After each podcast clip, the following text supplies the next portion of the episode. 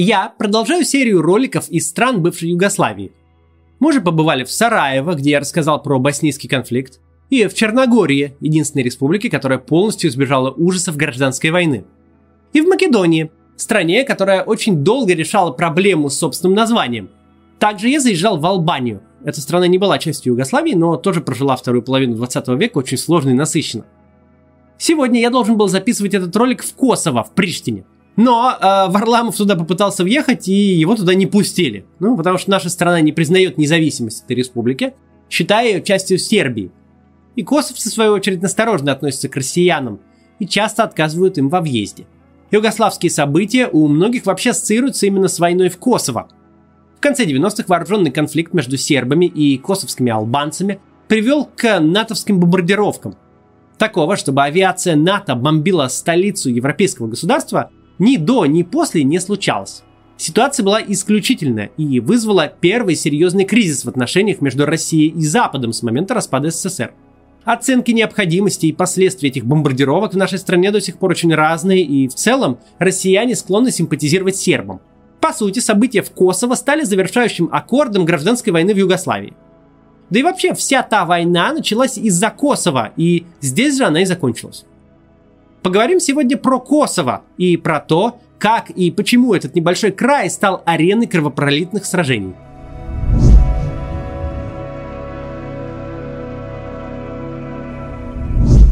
Косово для сербов это намного больше, чем просто какая-то территориальная единица. Есть такой популярный в сербских националистических кругах лозунг «Косово – это сердце Сербии», его ввел в оборот сербский лидер Слободан Милошевич в конце 80-х, и с тех пор похожие лозунги можно увидеть, например, на баннерах во время футбольных матчей. Корни такого отношения уходят далеко вглубь столетий. Косово – это колыбель сербского государства. Здесь же была основана сербская православная церковь. В 1389 году в Косово сербское войско вступило в бой с турками – Сражение на Косовом поле для сербов – это как для нас одновременно Куликовская битва, Полтава и Бородино. Абсолютно легендарное событие, ознаменовавшее рождение нации. И это даже при том, что сербы свою главную битву на Косовском поле проиграли. И на много столетий попали в состав Османской империи. Князь Лазарь, который командовал сербским войском и погиб в бою, стал национальным героем. А к жителям Косово остальные сербы зачастую относятся как к хранителям святынь прошлого.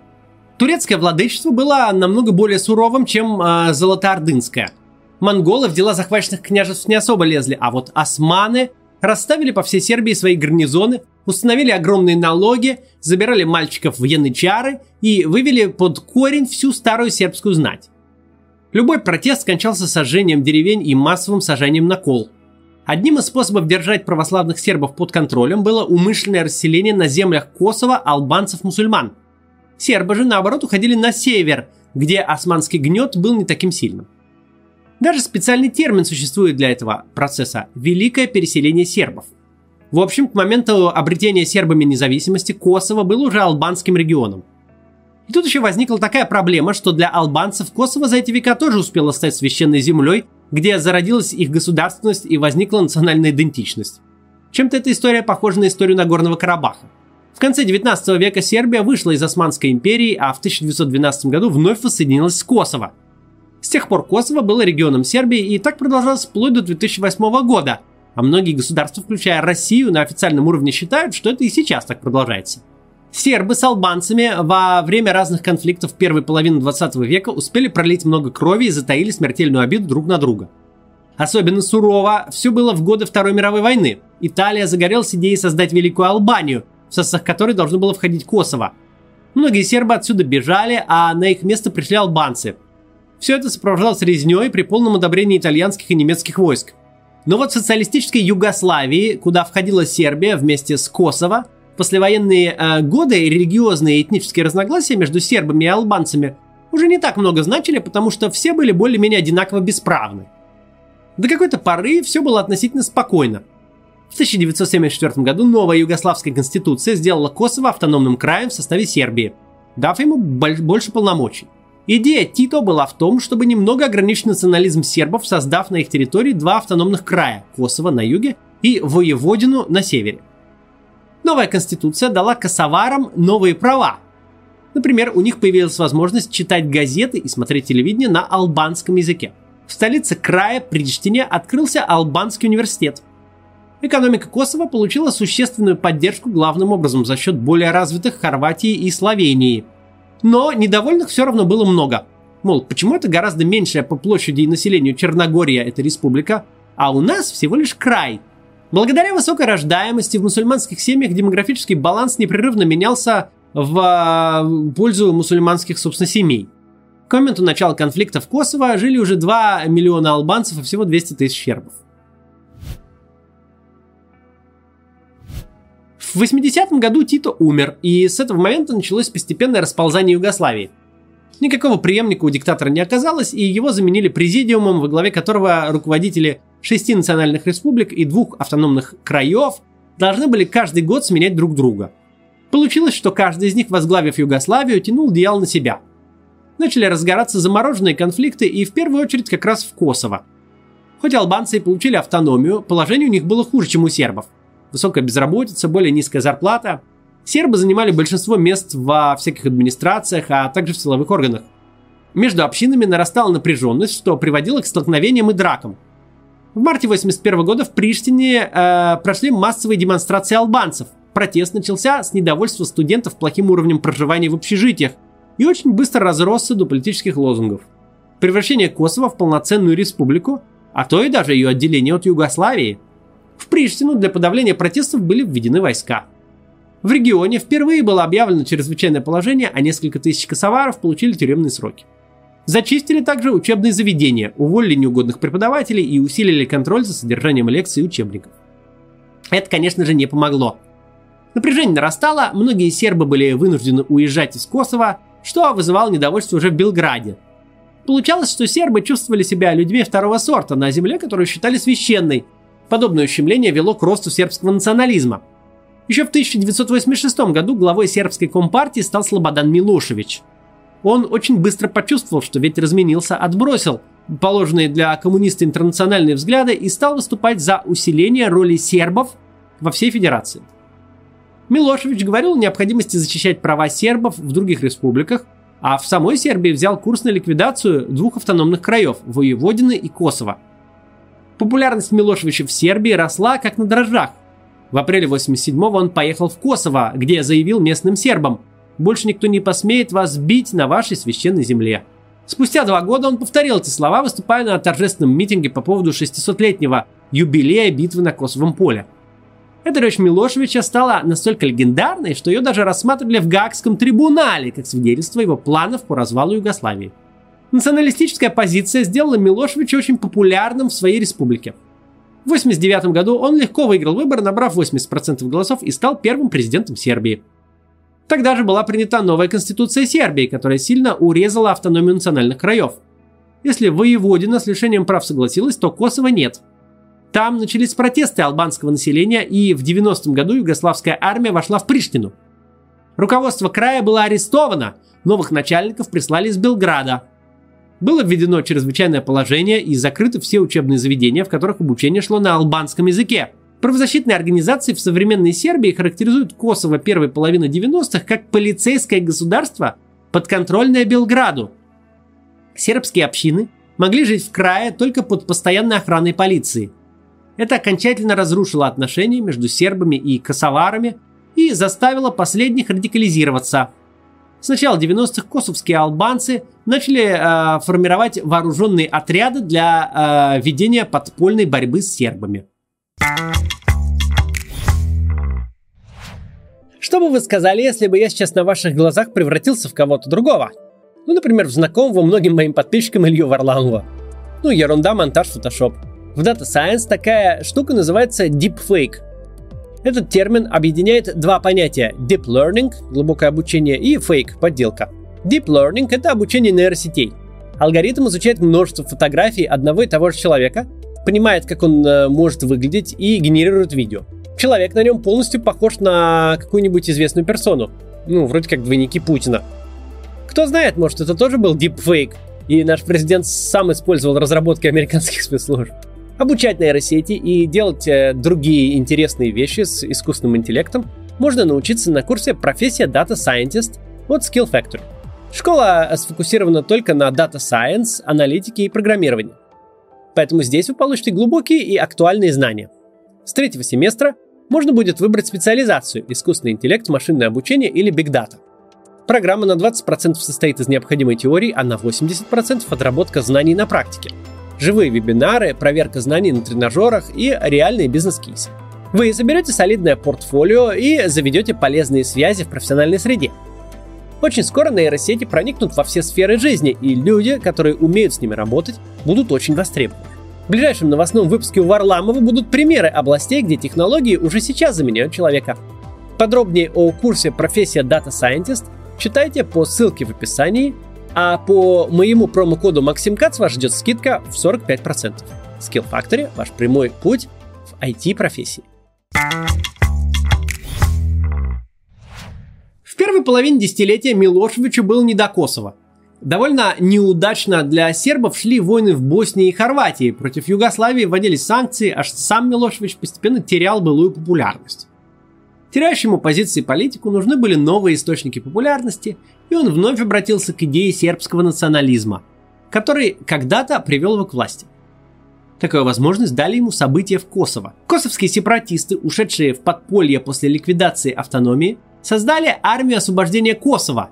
Это незаконное вооруженное формирование финансировалось из Албании и получало оттуда же контрабандное оружие и ставило своей целью возрождение Великой Албании, которой, правда, никогда не существовало. В середине 90-х боевики армии освобождения Косово начали нападать на полицейских, и с жертвами их становились не только силовики, но и политики, да и просто мирные жители. Первыми серьезными столкновениями между сербами и албанцами в ходе Косовской войны стали бои в деревне Дреница в марте 98 года.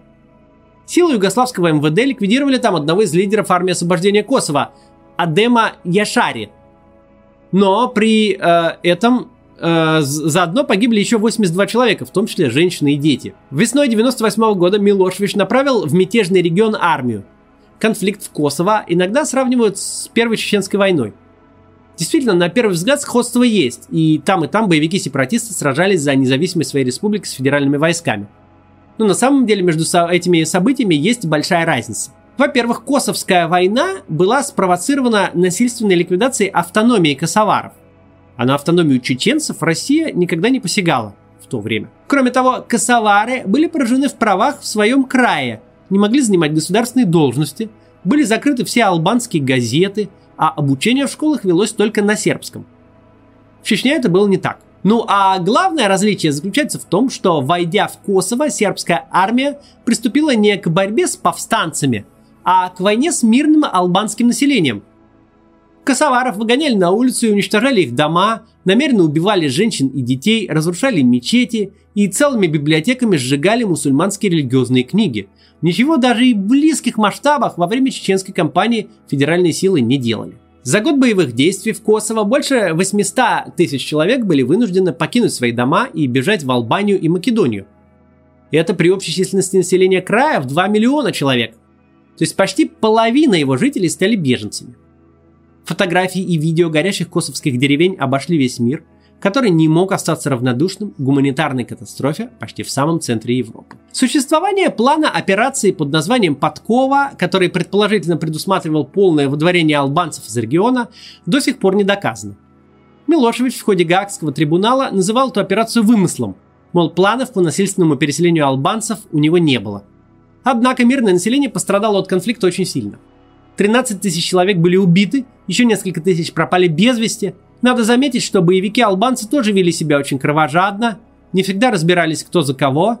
Иногда они расправлялись и со сторонниками мирного урегулирования конфликта. И военные преступления на их совести тоже есть. Например, концлагерь Лапушник, в котором удерживали, а потом убили несколько десятков сербов, отказавшихся сотрудничать с армией освобождения Косово. Но масштабы преступлений сербской армии, конечно, несоизмеримо больше. В сентябре 1998 года Совет Безопасности ООН потребовал от сторон прекратить огонь и этнические чистки в Косово. Однако сербы продолжали боевые действия. НАТО поставило ультиматум Милошевичу согласиться на перемирие и ввод э, в зону конфликта наблюдателей ОБСЕ или начнутся бомбардировки. Югославский президент был вынужден отступить. Однако перемирие оказалось неэффективным, и уже через несколько месяцев сербская армия возобновила военные действия. Все переговоры под эгидой ООН оказались безрезультатными, предлагаемые варианты урегулирования конфликта и ввода миротворцев отвергались Сербией, которую поддерживала Россия как постоянный член Совета Безопасности ООН.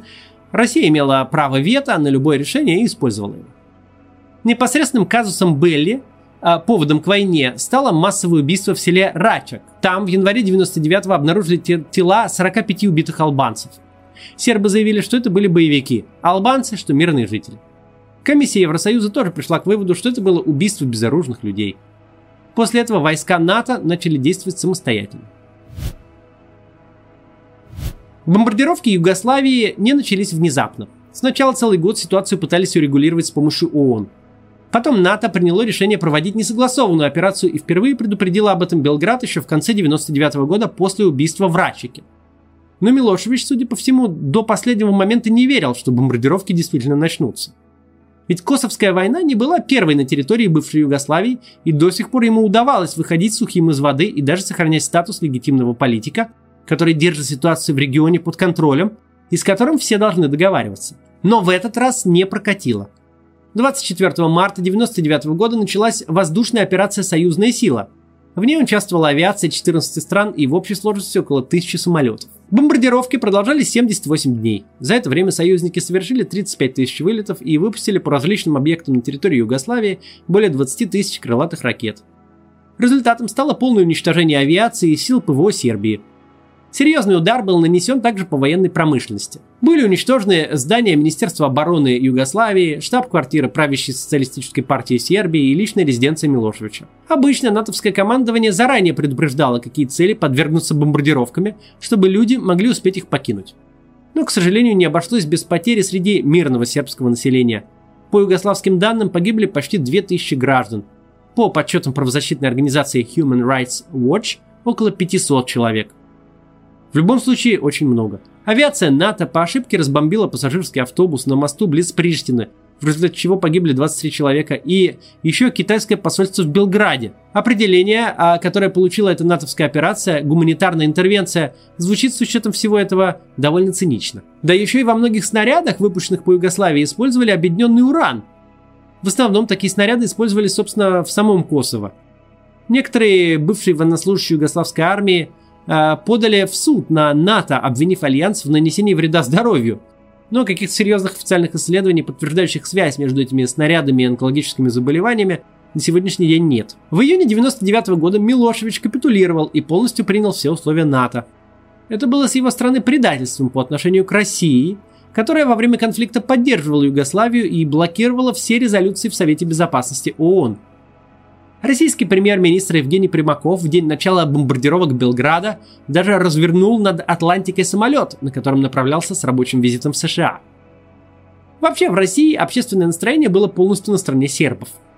В марте 99-го кто-то даже стрелял из гранатомета по американскому посольству в Москве. Борис Ельцин, который был тогда президентом, позже вспоминал, что до последней минуты надеялся, что сможет убедить Милошевича принять помощь России в качестве посредника и миротворца – но Милошевич все российские инициативы и предложения посредничества просто проигнорировал. Он согласился на немедленный вывод сербских войск из Косово и ввод туда международных миротворческих сил под руководством НАТО и с мандатом ООН. Эти силы получили название K4. Это расшифровывается как Kosovo Forces.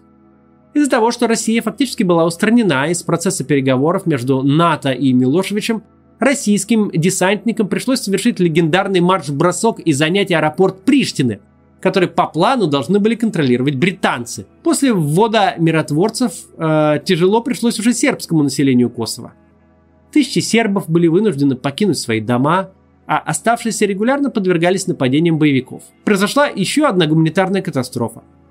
У нас в стране тепло относится к Сербии, и довольно распространено мнение, что натовские бомбардировки в 1999 году несправедливы. Путинской властью те события просто называются не иначе как акт агрессии против независимого государства, активного участника антигитлеровской коалиции. Типа если Югославия когда-то участвовала в войне против Гитлера, то любой, кто выступает против нее даже полвека спустя, типа фашист. Но на самом деле единственный человек, который во всем этом виноват, это Слободан Милошевич. Это его националистическая политика привела к распаду Югославии. Это он поддерживал боевиков в других республиках. Это он отказывался прекращать боевые действия в Косово даже после множества предупреждений и ультиматумов. Гражданская война с этническими чистками шла ведь в Югославии уже не первый год к тому моменту. И бомбардировки в 99-м случились в том числе и потому, что мир уже видел и осаду Сараева, и резню в Хорватии. Впрочем, об этом поговорим через пару дней, когда я доберусь до Белграда. А сейчас давайте вернемся к Косово. Почти 10 лет Косово, оставаясь формально частью Сербии, фактически был независимой территорией под международным протекторатом. У Белграда никакого влияния на происходящее здесь событие не было. Почти все сербы покинули Косово или расселились компактно на территориях на севере края под охраной миротворцев ООН. В 2008 году парламент Косово принял декларацию о независимости. Это случилось после того, как Сербия отклонила предложенный ООН вариант предоставления краю независимости под международным надзором. Сегодня суверенитет Косово признают 108 из 193 государств мира. В это число не входит Россия, конечно же, Сербия не входит, а также Китай, Израиль не входил долго, но вот э, в прошлом году э, признал независимость. И даже член НАТО Испания до сих пор не признает э, независимость. У нее есть свои сепаратистские проблемы с сепаратистским движением. Из-за позиции России, как постоянного члена Совета Безопасности, представители Приштины не могут занять место в ООН. Российский президент Путин неоднократно ссылался на косовский прецедент, оправдывая существование Абхазии и Южной Осетии, ДНР и ЛНР, а также аннексию Крыма. Мол, если косовским албанцам позволено э, право на самоопределение, то почему оно не позволено абхазцам или крымчанам? Это, конечно же, манипуляция. Сравнивать ситуацию в Косово, где была война и этнические чистки, с положением жителей Крыма в составе Украины – это просто безумие. От первых выстрелов в Косово до признания э, его независимости прошло 10 лет, которые вместили в себя боевые действия, переговоры, ввод миротворцев, попытки урегулирования и так далее. А в Крыму была стремительная спецоперация российской армии, еще за две недели до аннексии Крыма никто из крымчан не думал, что скоро станет жителем России. Ну и, наконец, Косово не вошло в состав другого государства, оставшись независимым. Ну, вообще, вопрос про право на самоопределение очень сложный и дискуссионный. Надеюсь, что человечество его э, совместными усилиями как-то решит в ближайшее время, потому что в 21 веке убивать друг друга из-за каких-то искусственных границ и разборок про священные земли, это совсем глупо. Сегодняшнее Косово, если считать его независимым государством, это одна из беднейших стран Европы, с высокой коррупцией и безработицей. Экономика Косово почти полностью зависит от внешней помощи. Более-менее нормальная жизнь здесь может начаться только после урегулирования всех споров с Сербией, но до такого урегулирования еще очень далеко. Несколько дней назад в Косово прошли парламентские выборы, на которых победили албанские националисты – Теперь они ведут э, речь о возможном объединении с Албанией и занимают жесткую позицию по отношению к Белграду. Вряд ли все это будет способствовать улучшению отношений. Ну что ж, поехали дальше. Следующая остановка – Белград. Там я завершу этот балканский цикл и постараюсь ответить на главный вопрос. Почему же ситуация при распаде Югославии и СССР была настолько разной? За счет чего нам повезло избежать всех ужасов гражданской войны по югославскому сценарию, а Югославии нет – до завтра!